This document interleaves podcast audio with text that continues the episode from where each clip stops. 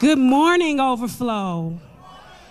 Amen. It's a pleasure to be here before you this morning. How are y'all doing? Thank you. I don't know if y'all remember when I was up here last time and I said I like people to talk back to me. Y'all doing good this morning. Thank you.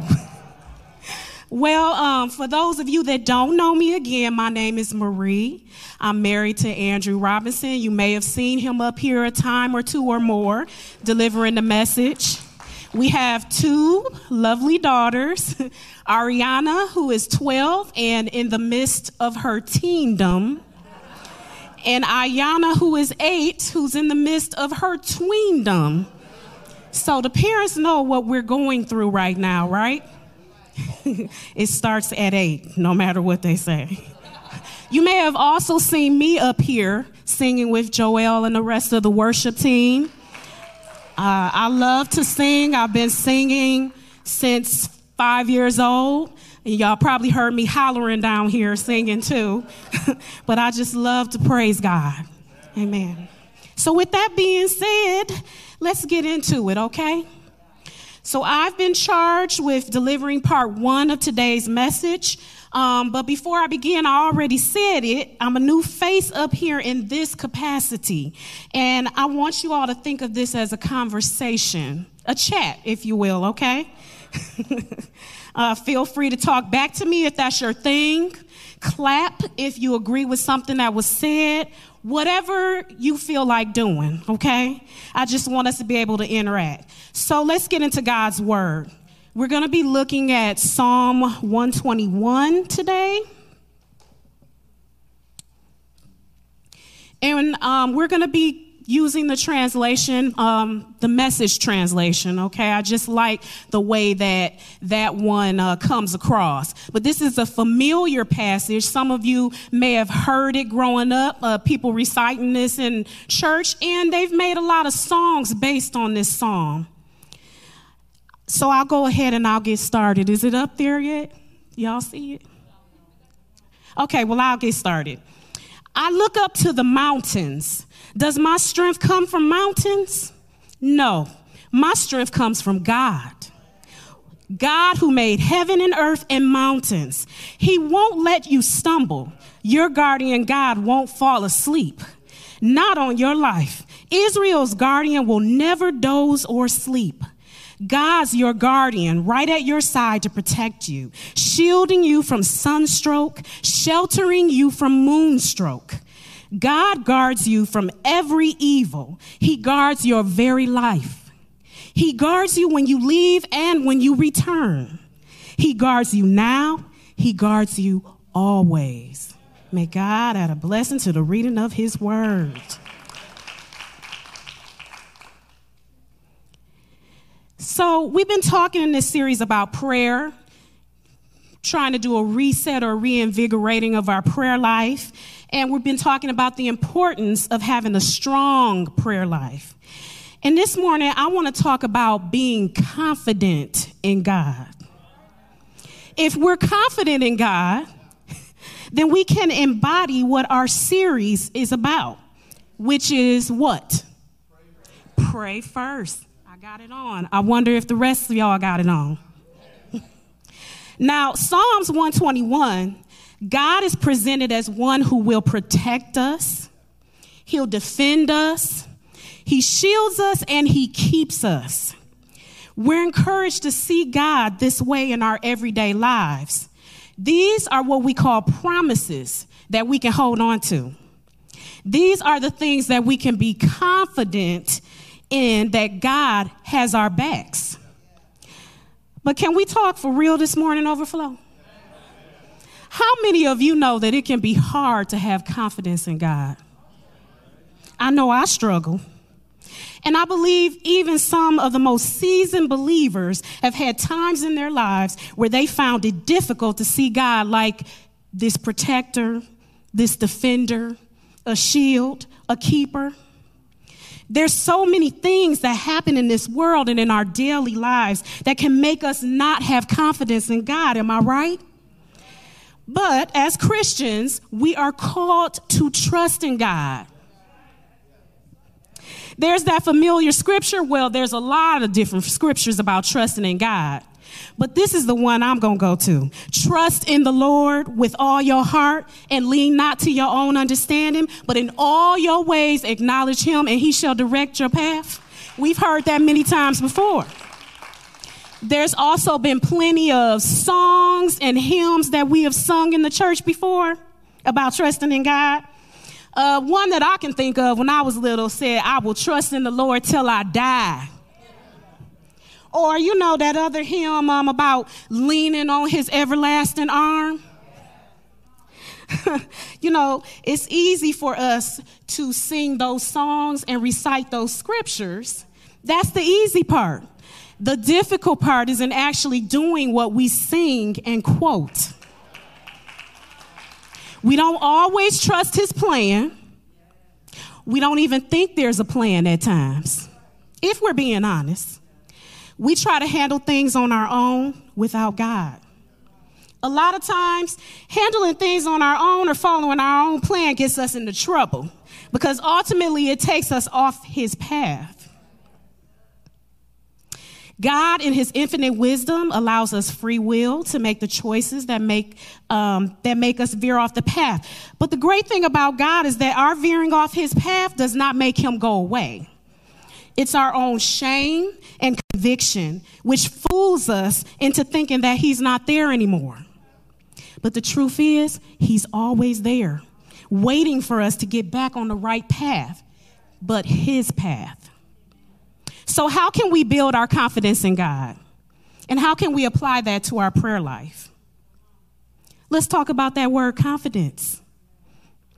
To be confident in something or someone is to rely fully on that person, to be certain of or assured of one's qualities and characteristics. And it's also to have a firm trust in them. That's confidence. How much confidence we have in God directly speaks to our relationship with him. It speaks to our faith, people. Faith says that no matter what the situation is in our lives or someone else's, God is still working. We know that God is impressed with those who show their faith in him.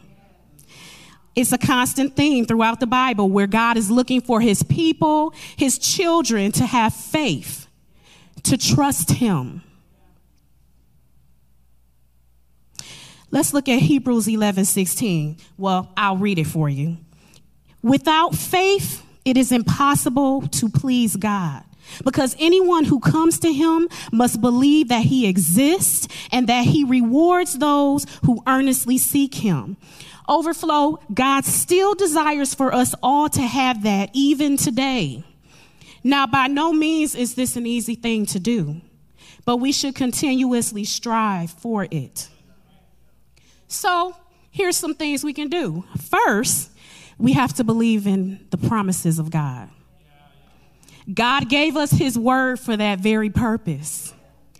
And, you know, God puts people in our lives, too. And those people are there to help steer us along the way. Well, we have to learn is how to believe his word over our own emotions and insecurities. We can't be one of those, I trust God, but people. Y'all know what I'm talking about? I'll trust you, God, for this one thing, but I'm going to handle this other thing. Or, I'll trust God, but he be taking too long. We cannot be one of those people. If we're going to trust God, we have to trust him with everything. And when we take it to him, we have to leave it there. Second, we have to identify confidence stealers. Those things we rely on instead of God. Who and where do you turn to instead of God? Is it in friends? Your spouse, family members, your doctors, your pastor, Dr. Phil, Oprah, or yourself.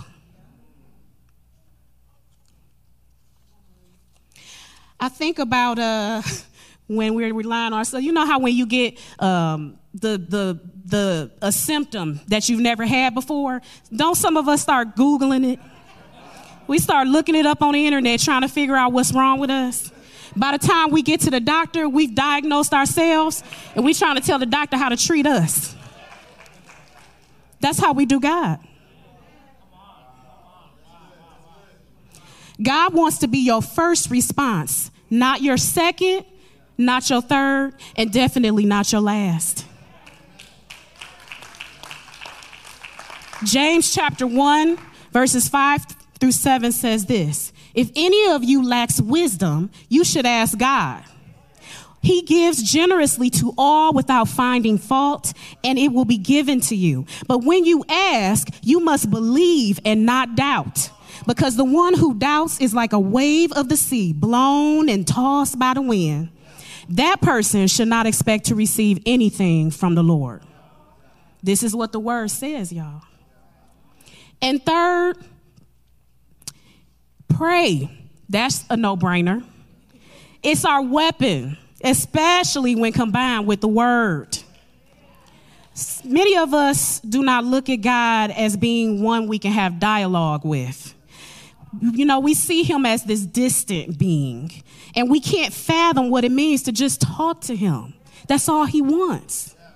Some of us are scared and uncomfortable with prayer, but we all have the ability to do it, and we've all been called to do it.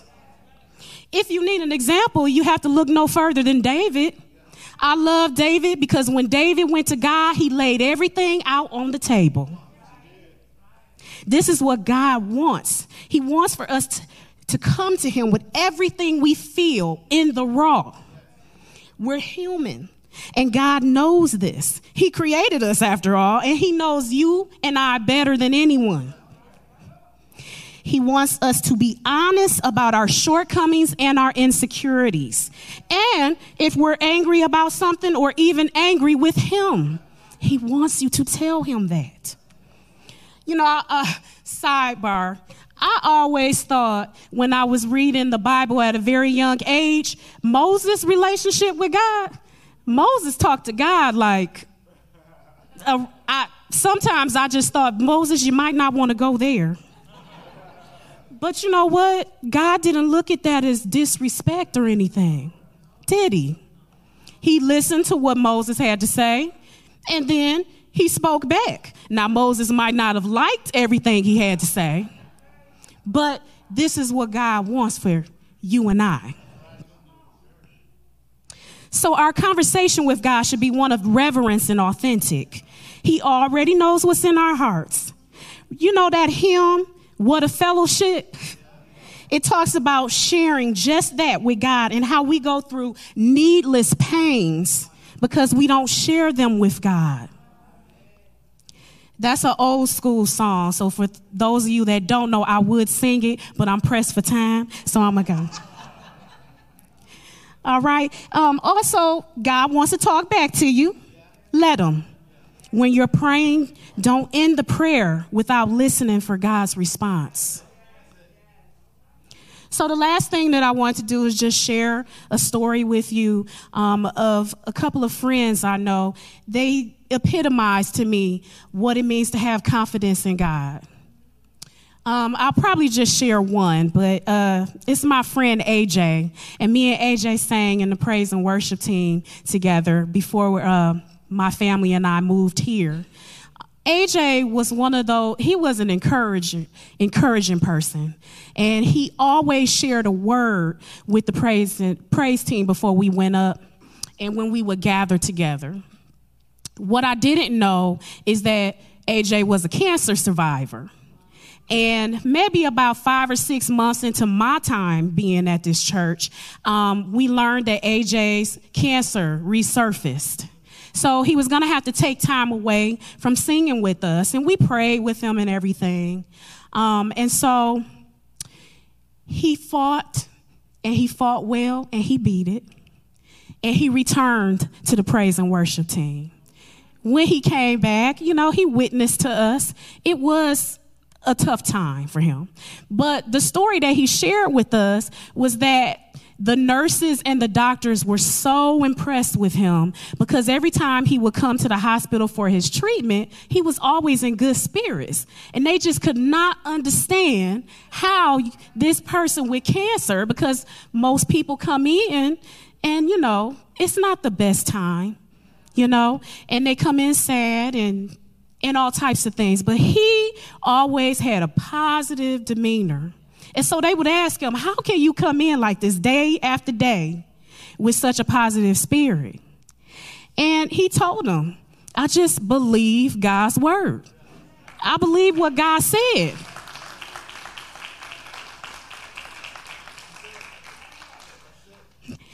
He said that anytime he experienced an especially brutal or hard day in treatment, he just held on to God's words. He held on to his promises and he recited them, and it helped keep him grounded. He said that he relied on God's strength and not his own. Those promises were real for my friend. His story left an impression on me because I believe this is what God desires from us. That's having real confidence in him. That confidence says that even though we get a bad report from the doctor, we hold on to what is stated in his word. No matter what the outcome, we stand on those alone. My other friend, I said I was only going to do one, but my other friend is Al, and his story is similar. He is also a cancer survivor, but currently his cancer also resurfaced in a different place, and he's still on that journey. The difference between Al and AJ is that Al, he stays in touch, and he's very transparent about this process and this journey he's been on. The good, the bad, the ugly. So on Facebook, which is how I am able to stay connected with him, he lets us know about any and everything that goes on. There are times when he is especially angry and upset with God, and he shares that with us. But at the same time, he always comes back around to the promises of God. And even though I've been going through this, I know you're there. I've made it before with your strength. I know I can do it again. Even though the doctors is giving him a really, not a very good report this time, that's not what he's holding on to. So he walks and he talks with God. So these are the things that I want to leave you with, Overflow. And I want to challenge you. I want you to think about these next few days. Who are you putting your confidence in? If it's not God, then I challenge you to pray about that.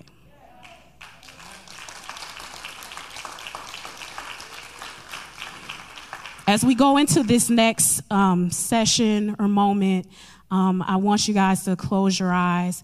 There's going to be a prayer prompt that will come up behind me. And think about what's up there as you pray in this moment.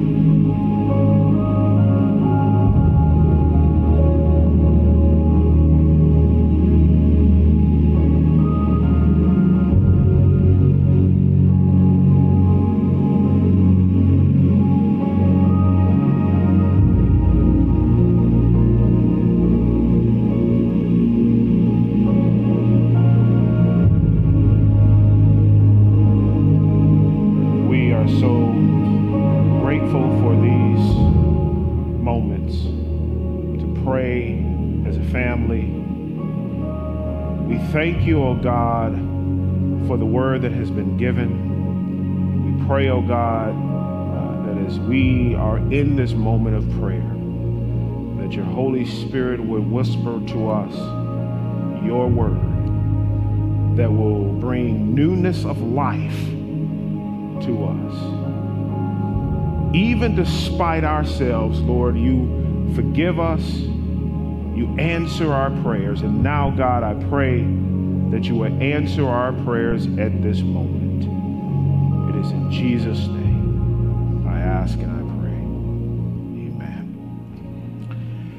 Good morning, Overflow. Did my wife do a phenomenal job? Give her another round of applause.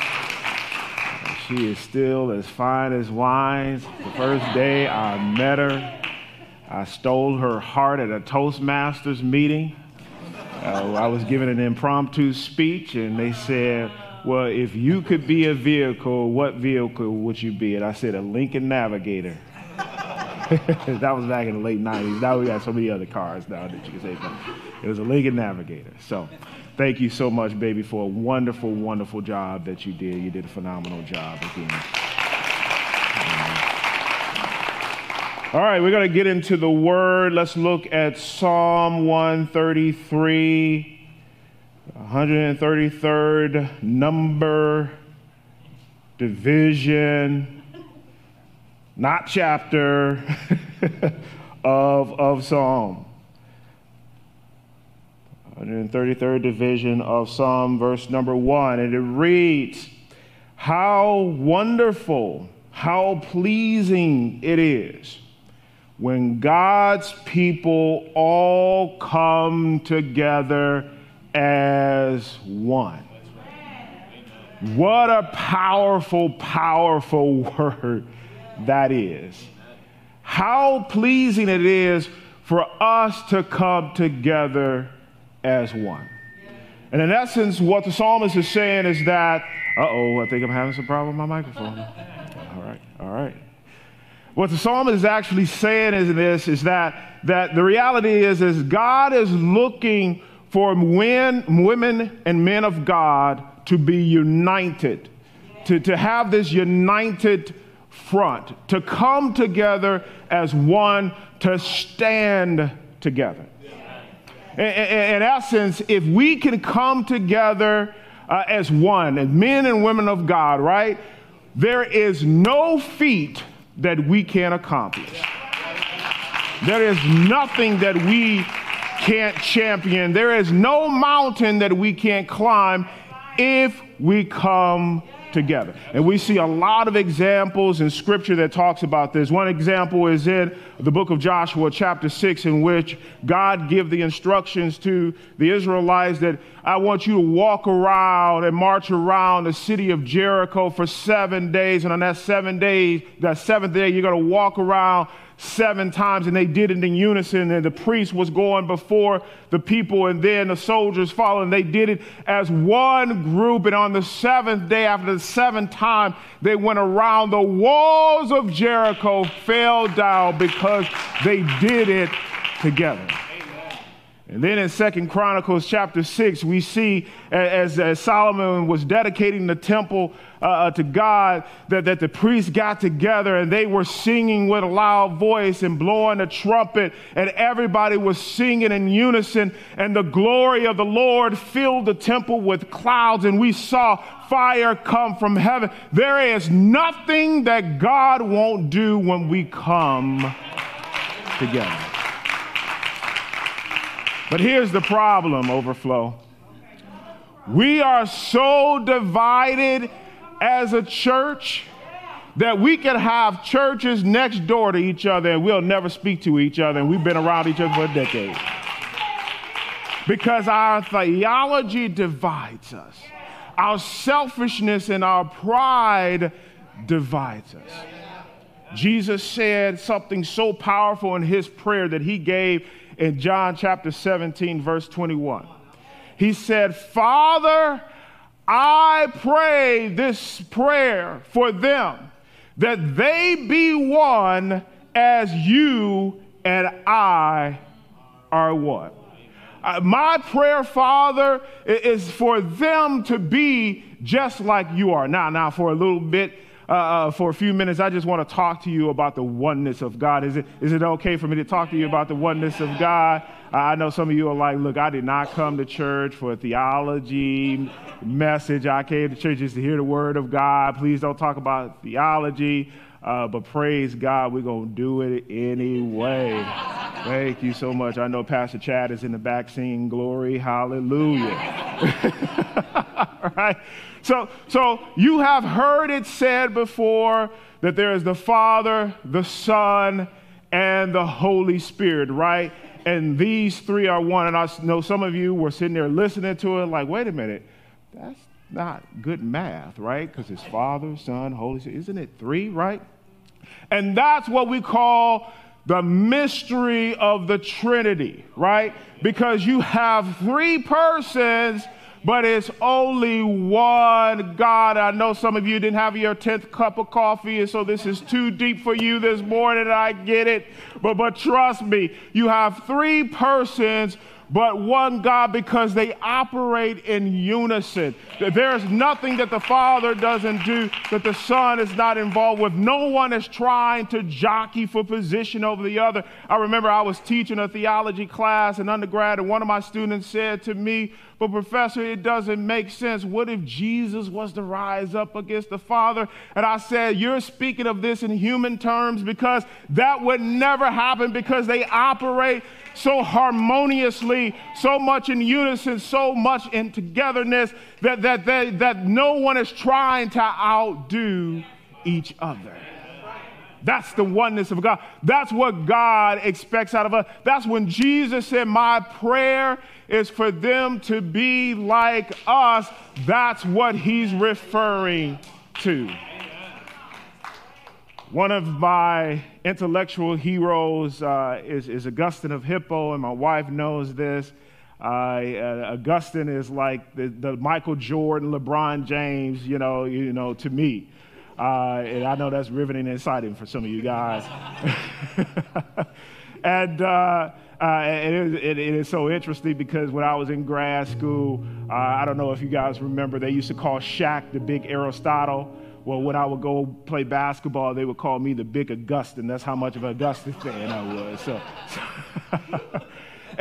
So Augustine said, as he was trying to discuss the oneness of God, right? And he was combating this heretical group known as the Arians, and they were saying that there was a time that the Father existed, that Jesus did not exist, because they were trying to say that Jesus could not be God because of the fact he wasn't there with God at all times. And Augustine used this analogy, and even though it's in human terms, it's imperfect, I think this is a good analogy. Love this analogy. And this is analogy is of fire.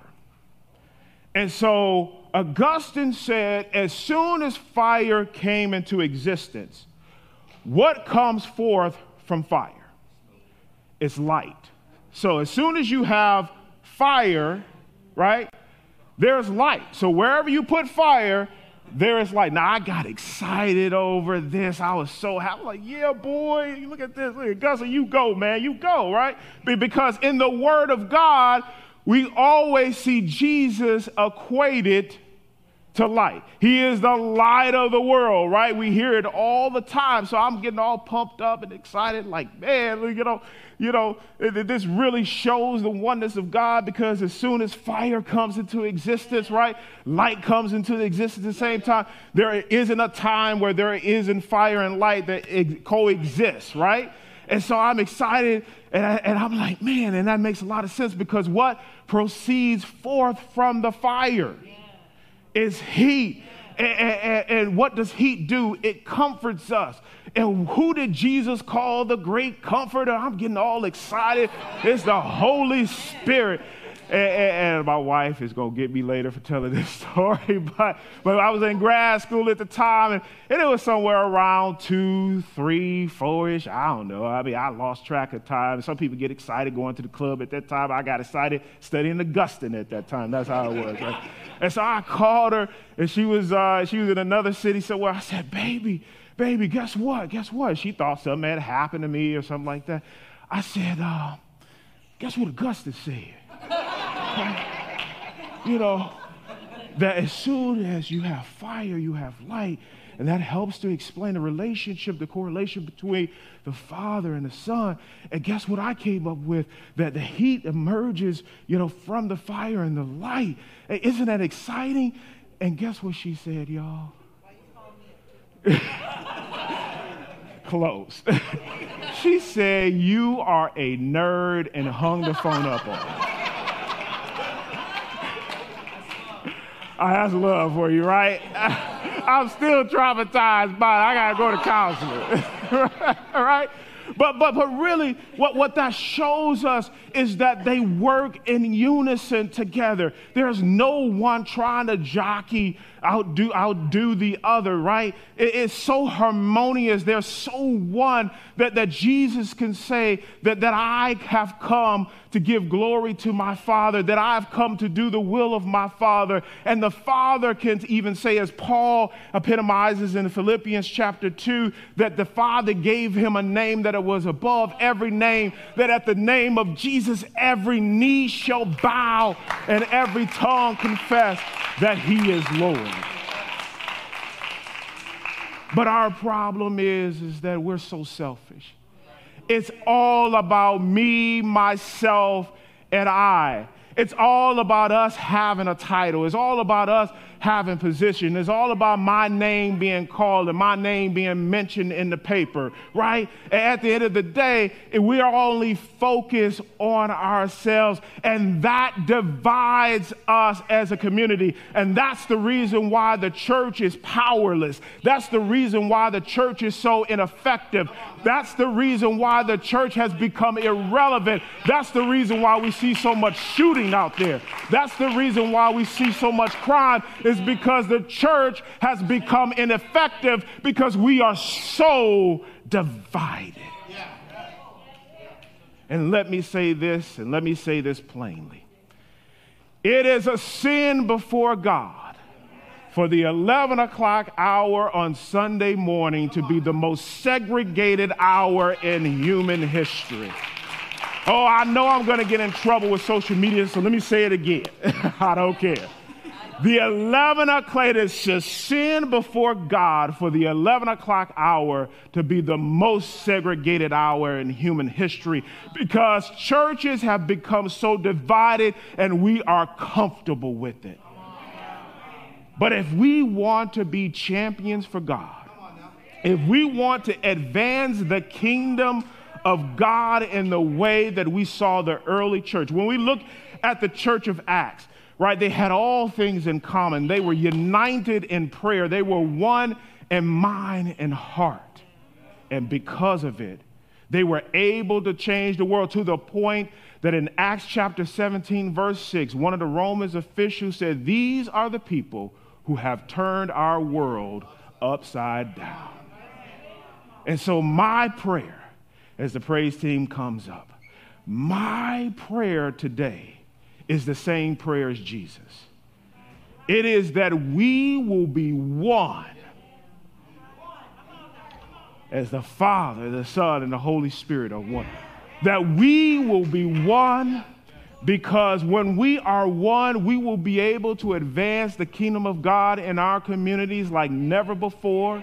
And we will see people, Pastor Elijah, baptized. We will see our communities change when we all get on one accord and be one. Let's pray. Father, in the name of Jesus. We're grateful for this word. We're grateful for what you have taught us, that if we are one, there is no feat that we can accomplish. Lord, I pray that we will put our egos aside. I pray that we will put our selfishness aside. I pray that we will put all of our agendas aside, and that we will come together as one, knowing that you are the chief and we follow you.